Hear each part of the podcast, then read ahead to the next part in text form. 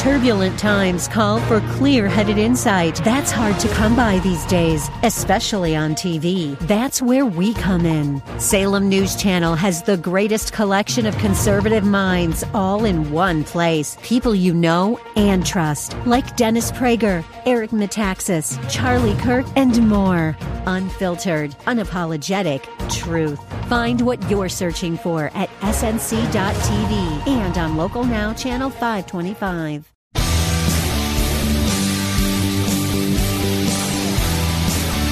Are you looking for truth from God's Word that you can understand and apply to your life? You'll find it today on Make It Clear with Dr. Stan Ponz. Listen now as Stan makes it clear.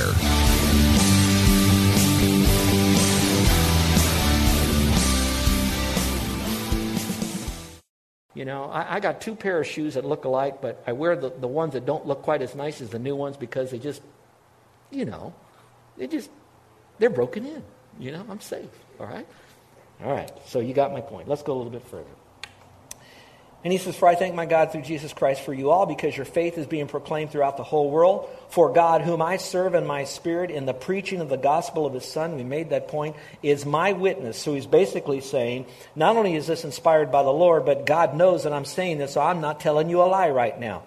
How that unceasingly I make mention of you always in my prayers, making request. And let's stop for a moment Man, that is jam full of high octane words. Always full, complete. I'm sharing I just everywhere. I'm all the, you know. To me, that is prayer.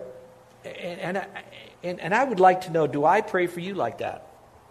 Carol and I, this, this past, I don't know, month or so, we felt more like we haven't been praying like we should. I don't mean we don't pray for you, but I, I want to pray as close to this kind of attitude that he had. God knows unceasingly, I make mention of you, corporately and individually, always in my prayers, making request. If perhaps now, last, I could come and see you. So here he says, I want to be near you. I want to be with you. I want to spend time with you. I want to be in your presence. And that's what he was praying most for. Well, that's an interesting request because he said, I want to be with you. But later on, he says that it, I was kind of prevented from getting there. I, I, I couldn't get there, but I wanted to be there.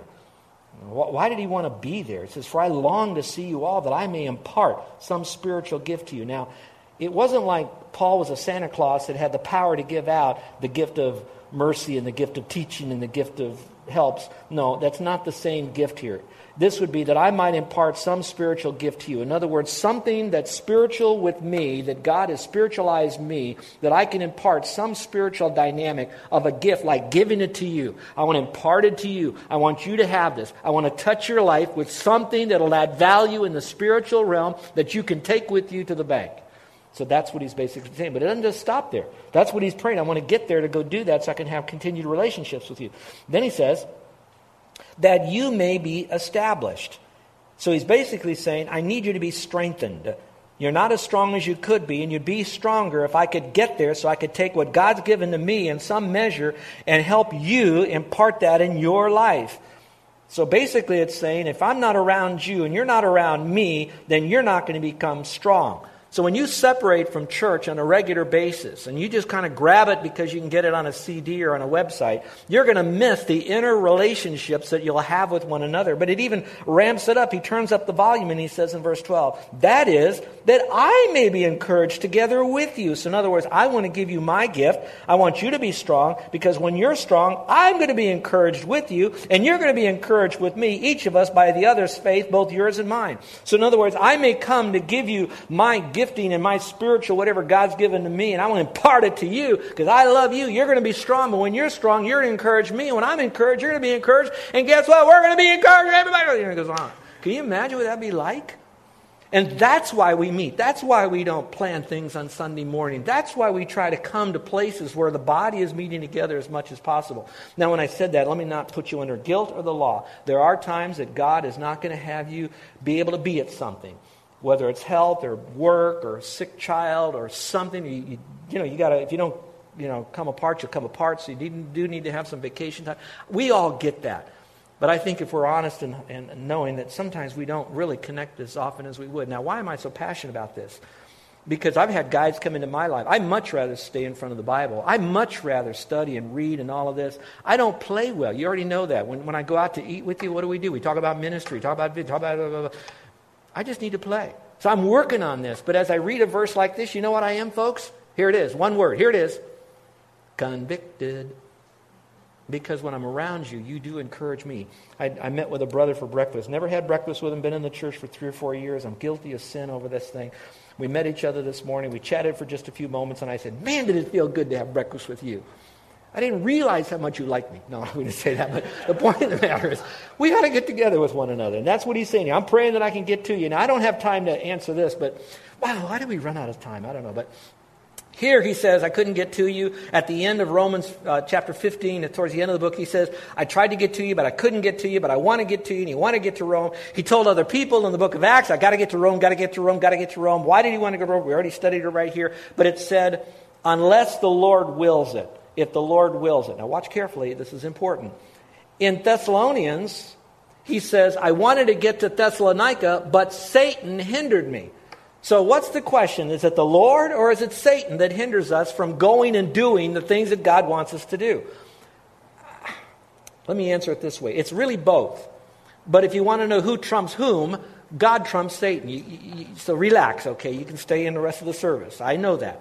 But if you go through the book of Job, which you'll get in our, our connection group on Sunday morning, you're going to see that Satan was permitted to do certain things with Job, and Job, I think, wanted to go further in Job, I mean, Satan wanted to go further in Job's life, but the Lord says, you can go this far, but you can't go that far. So, in other words, Satan hindered Job in some really big ways, but he didn't hinder him as far as he wanted to because God says, no, you can't go this far. And then when it was all said and done, at the end of the book, you got to go to the class and you'll hear what happened at the end of the book. No, at the end of the book, God blessed him. Why am I saying all of this? For you and me, there are times, well, let me say it differently, more accurately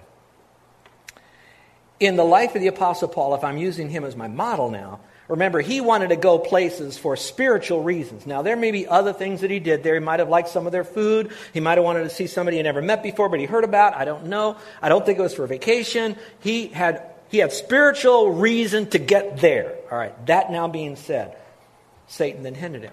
So that may mean that some of you may want to go and do something that you know God would want you to do, but you're not getting there yet and he hinders you. Now, as I look through what he's done in Paul's life and others, I find out that Satan is our enemy that's hindering us, but God is the one who opens doors and closes doors. So it's really all about the Lord. But remember, the real enemy is not the Lord, it is Satan. Meaning this if you are hindered in going and doing and becoming something you would really like to do, the Lord is allowing you to be hindered at that moment to accomplish what He wanted you to, to maybe stay where you are, to do what you need to do until you get that done. And then He throws open the doors and He blesses you and He moves you on ahead. If He's called you, it's on His calendar, not your calendar, to do that. Now listen carefully. When He wanted to go to Rome, remember what He really wanted to do is get to Spain. But he couldn't get to Spain because he wanted to get to Rome first. We already studied some of this stuff. But he was hindered to go from Rome. He wanted to go to Rome, get in Rome. Hey, guys, I'm here. I got to preach to you. Gather a crowd. It wasn't that way. You know how he got to Rome? He was a prisoner. And so he didn't have access to the city. He had access to a hired house with some hands and a Roman soldier nearby. Couldn't get out very much. But God did allow others to come see him, and so he witnessed to many people. People came to faith. He trained leaders, a lot of other things that he did in Rome. But he didn't do it Paul's way, he did it God's way. So while God hindered it this way and in this timing, God opened the door at that time and that way. And that's how it's going to happen to you. The, the other thing is it's temporary. Sometimes when the Lord hinders us, it's not all the time, it's temporary. So please know that in God's timing, you're going to just rest in Him. So that tells me about waiting. Let's go back to Romans. I am running out of time. I, I'm trying to shorten the messages here and yet get through the book before I die. So let's go on. or you die. All right, so let's go a little bit further here. So he says here um, that we can encourage one another. I do not want you to be unaware, brethren, that often I have planned to come to you and have been prevented so far, so that I may obtain some fruit among you also. Um, I don't believe it souls won to Christ necessarily because he's writing to Christians, so it's maybe a little that by extension, but not directly. Also, even as among the rest of the Gentiles, which uh, you know the apostle Peter was called to the Jews and Paul was called mostly to the Gentiles. It doesn't mean that Peter never gave the gospel to Gentiles, and it doesn't mean that Paul never gave the gospel to Jews, but they had a primary ministry. And in this case, he says, I was giving the gospel to a lot of Gentiles, as I even had over the rest of the Gentiles. Oh, folks, oh, you got to do this. Get yourself a good resource book and find out where Paul was before he ever wrote the book of Romans in Corinth and see all the places he's been. Read it in the book of Acts and see the fruit that he had. And he said, just like I saw lives changed, salvation and otherwise, okay, he wanted to have that among him. It was all about fruit. So when you go on vacation, it ought to be, yeah, I want to go see the Grand Canyon, but I want to see if there's anybody there that I can touch for Christ. Basically, wherever I go, I would like to reach them. Verse 14, now we're going to talk, and I, I got to quit, quit, with this real quick. We're going to call it the passion. What was passionate? When, when you, when, when, you know, I said when you cut his wrist, he bled the gospel. Well, what was what pumped the blood out? In other words, isn't that gross? Don't don't don't use that with your kids going home. I I just thought of that. But my point is, what what got him to get it out? It was this. Verse 14 says, and by the way, there's three I ams here, and you're going to want to mark them in your Bible. Jesus had seven I ams. You know, I'm the bread of life, I'm the good shepherd, you know, I am the way, the truth, and the life. Paul was explaining his heart here with three I ams. He said, I am under obligation, both to the Greeks and the barbarians, both to the wise and to the foolish, to do what? Verse 15, to preach the gospel. Let's go back. I am under obligation. That means he had to preach the gospel. He was under obligation. Now, when I think of obligation, let's say that I found the cure to some horrible disease that you had. Wouldn't you think, just as basic human decency, if I had the cure and I saw you ha- have that need, wouldn't I, under just human decency, have the obligation to tell you that? Of course I would. If I knew there was a, a truck heading down this lonely road that never goes down this road, and you decided to camp on this road in some town in outside of Texas somewhere, and I knew that truck, I had an obligation to tell you, get out of the road, the truck's going to hit you. And that's what he's saying here. I am obligated to give you this message. And he says to the Greeks, into the barbarians, to the wise and the unwise. And I don't want you to divide it up into four groups. It's basically speaking all about the same, but into two general categories. One would be the cultured and the uncultured, the ones would be the um, intellectual or the educated or the uneducated. So he's really kind of dividing it up. And if I can even step away a little bit further, he says, I'm obligated no matter what group you're with. I'm obligated to preach the gospel to you. So no one is to be left out. And I hope that we would be very careful that while we may be called to speak into the college campuses and go into a campus ministry and work with the intellectuals, that we never forget about the, the people on the college campuses that clean the commodes, that never got that education, and that's all they can do to provide food for their family. That wherever we go, we're going to reach those of the up and outers and the down and outers as well. So that's what he was doing. Now, so he said, I'm under obligation. Then verse 15, he says, So for my part, I am eager to preach the gospel, still connected to it. I'm, I'm obligated, but I'm eager. So obligated said, I have to do it. Eager says, I want to do it. To you also who are in Rome. So he's basically saying again, I did it everywhere else, and I want to do it there in Rome too. But he doesn't just stay there, he goes a little bit further. Verse 16, he says, For I am not ashamed of the gospel. Remember, we're talking about uh, the gospel. I, I, like to say it this way, and this will date me. So, you older people, you'll enjoy this. The younger people, you're going to say, What? What? You remember the television show called Have Gun Will Travel? How many remember that show? All right? Paul's, his would be, have gospel, will travel, you know? So that's what he would do. But let's go back to that not ashamed. That's kind of like an understatement, watch this, of an overstatement. An understatement of an overstatement. That would be like saying, she doesn't sing too bad. Or too badly, proper grammar here. She doesn't sing too badly. What she's really saying is, she sings good. What he's saying is that I, I, I'm not ashamed. Now, I wish I had time to show you the Apostle Paul, every time he faced whatever crowd, not knowing the result of what would happen when he preached that message, and then he gives the message, and then see the results of that crowd, and look at his, quote, abundant life where he was beaten and thrown in jail when he was in the deep, and he had all these people against him. And yet he said, I'm not ashamed. He was bold in giving out the gospel. So I'm going to say it this way I'm obligated, which means I have to do it. I'm eager to do it. I want to do it. And I'm not ashamed says, I will do it. If I'm not ashamed, I will preach this gospel. And I hope we're not ashamed of Jesus Christ in any way. Now, why isn't he not ashamed? It says, because it, the gospel, go to verse 15, draw a line from gospel to it, it is the power of God for all, for salvation to everyone who believes, to the Jew first and also to the Greek. So I don't want to make a big deal that you go to all the Jews once they're reached, and then all the Greeks. Basically, it's saying the gospel really began with the Jews and then also then went to the Greeks, and now it's to the Greeks too. So you're kind of doing it to both, but it went to the Jews first. But uh, not that one uh, trumps the other. It's everybody together, but showing how the gospel started with the Jews and moved to the Greeks, all right, or to the Gentiles, we could say. Now, verse 17. Why again? For in it, the gospel, first it's the power, but in it is the righteousness of God revealed from faith to faith, as it is written, But the righteous man shall live by faith. What a tremendous passage here when it says the righteousness of God. You ought to see how many times that phrase is used in Scripture. It's interesting. It's only used eight times in Scripture. Seven times it's used in the, in the book of Romans. One other time is 2 Corinthians 5.21 where God gives us his righteousness when we place our faith in Jesus Christ. So the other seven is talking about the righteousness of God. And we get that righteousness of, of Christ when we trust Christ as our Savior. But we also have that righteousness now within us that gives us the reason now to bring glory and honor and power to him. I'm doing a side study right now on uh, the phrase righteousness, loving kindness, and judgment, and how those three words kind of fit together in what order and who gets what, when, and where, and why. It's a tremendous study as I'm getting it in Scripture. But the righteousness of God is revealed faith to faith. Now, what does it mean, faith to faith?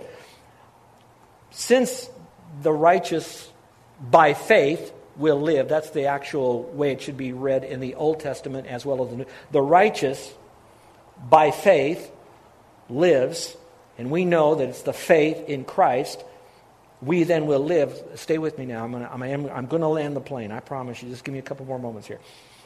I'm trusting Christ in order for me to go to heaven. When I trust in Him, He gives me His righteousness. All right? So when I die, He doesn't look at my righteousness. He looks at His own righteousness that He's given to me. So I get in on His righteousness, not mine. Now stay with me. I live my Christian life and I do this by faith in him who now makes me righteous. He is the one who now lives his life out through me. So I am saved by faith. I am sanctified by faith. As I received him by faith, I walk in faith. Now remember, the object of my faith is really the power source. If I put my faith in myself, I'll go to hell. Put it in a, a religion or a system, I'll go to hell. If I put it in Christ, I'll have eternal life. If I put my faith in my own ability to live a righteous life, I won't get it. I'll fall flat on my face. My whole reason to live a right life for His glory comes when I trust in Him to do that through His Word. So now, watch this. That's where you get faith to faith. So faith in Christ to faith to walk your Christian life. One writer put it this way it's like taking from one end of the spectrum to the other end of the spectrum, it's all of faith. And there's another commentator that says this, and I haven't had time to really go deep in it, but it's possible. Sounds pretty logical. And that is just like the Old Testament people received eternal life to come, in the Old Testament by faith in the coming Messiah, the one who would die and pay for sin, the Lamb of God that would take away the sin of the world. They had the faith in the Old Testament times to the faith that we have in the New Testament, the age of grace, going into the future dispensations, that we now have the same faith in Christ. So we get saved the same way. We are righteous the same way by faith and faith alone. So faith to get saved, faith to live the Christian life, faith in the Old Testament, faith in not, but through the Old Testament times and teaching us faith in the New Testament. So it goes from faith to faith. Did you get all of that? All right, let's end with these four little points. I don't have to preach them, just fill in your blanks maybe if you want to, for those of you that are so blank driven. All right? I should, number one, clarify my relationship with Christ. If I want to leave here today, I need to know that Christ is the center of my life. I know that salvation is by faith alone in Christ alone. It's all about Jesus Christ. Paul said he was a servant of Christ. He couldn't be a servant of Christ until he knew that Jesus Christ is the Lord who died and rose again. Number two, I must understand the gospel. The gospel is the death and resurrection of Christ. It is the good news. But even um, more than that, it's the gospel is the person of Christ when he was 100% man, 100% God, who went to the cross and satisfied the, God the Father's requirement for us to have eternal life and that was by dying and paying for sin and then given to us eternal life free when we place our faith alone in Him. Number three, I need to recognize the importance of other people. there's no way that a, that a Christian can live a life in a monastery and please God for the entire entirety of his life. I understand there's some monastic teaching going on today, and I do think it's good that you get alone. I, we teach it in our spiritual life development uh, seminars here, but at the same time, we don't live in our little cocoon. We have to get out, and other people are important. Why are they important? Because they're important to God, and they're and that's and the only way we're going to influence them for the Lord is being around them by modeling and mentoring. And then number four, I want to passionately, I want to live passionately for Jesus Christ and tell others about him. And I, I, the Lord doesn't expect you to do beyond what you already know or do beyond what you're able to do, but He is expecting us to continue to grow in grace so we don't groan in disgrace. So I pray that today's message will really impact you. And those of you that are listening uh, to me today, and maybe on, on, another source than just being in our presence here today, I just want you to remember one thing that Jesus loves you just the way you are. And Jesus proved his love to you in that while you were still sinning, and we're still sinning, Jesus went to the cross 2,000 years ago. He paid your ticket to heaven when he died on the cross and shed this horrible death experience of blood and then to offer to you and me freely, freely, freely eternal life. And we come to Him with our, our inability to save ourselves and our tiny little childlike faith, like a little tiny mustard seed. And we say, Lord, I don't, I don't have a lot of faith, but I'm going to put it in you. And I'm trusting in you that you are the Lord. I believe that you're the one who died and rose again. So I believe you. You said to trust in you. I'm now trusting you. I'm believing you and that gives to me eternal life. On the authority of God's word, he says, he, Jesus says, he that believes on me has right now everlasting life. And I pray you'll trust Christ. If you've trusted Christ as Savior, and only for those that have, will you now choose to become a bondservant of the Lord? Choose to say, I love you with all of my heart, and I'm going to give my life to you. Not to get saved, not to stay saved, but because I am. Dear ones, thank you for today, and let the Holy Spirit and the Word of God Help us all become more like him. Let's pray. Our gracious Heavenly Father, I thank you for your word and how easy it is to, uh, for us to understand if we just get into it and let your Spirit teach us and guide us and use the biblical principles of Bible study and biblical interpretation. And I thank you that it truly is a love letter to us and that it is not a book to take away our fun. It's a book to enhance joy in our life, no matter what we're going through. Help us, Father, to love you and love your writings and to take the time to read it. And now, Father, I pray that if there's any here today that haven't trusted you as Savior, that right now they're, in this very moment of my prayer, calling upon you to be their Savior. Knowing that it's not even a prayer or a human act, it's, it is a transaction. It's, a, it's transferring their faith from themselves or other things and placing it solely and completely in you. And I pray that they're doing that. And the Lord knows I'm pausing, dear one, so I'm speaking to you now. If today is the day you're trusting Christ as your Savior by faith alone, and you'd like for me to pray for you, I'd like to do that. Now, I'm not going to have you come forward, stand up. I'm not going to have you do anything that's going to embarrass you. And frankly, me praying for you will not get you into heaven. It's the fact that you've trusted Christ as your Savior, and you're just wanting me to kind of remember you in my closing prayer in some way. And I'd love to do that. I'd love to know that today you trusted Christ. That's part of the encouragement of the fruit that's among you that the Apostle Paul wanted to have. Well, I want to have that too. And I want you to be encouraged to know that there's someone here also that knows that you trusted Christ today. And together we're going to privately have a little celebration time. So in a moment, I'm going to ask you to slip up your hand. Now, raising your hand is not going to get you into heaven. But it indicates silently to me that you did trust Christ in here today to be your forever Savior for the full forgiveness of all sin. So, is there anyone in here today with heads bowed and eyes closed who would like for me to pray for you and, in a certain sense, pray with you as we celebrate the work of God in your life today because you trusted Christ? You may not have felt it, but the good news is God says you don't have to. It's a done deal if you trusted Christ. So, is there anyone today that's trusted Christ as their Savior, never done it before?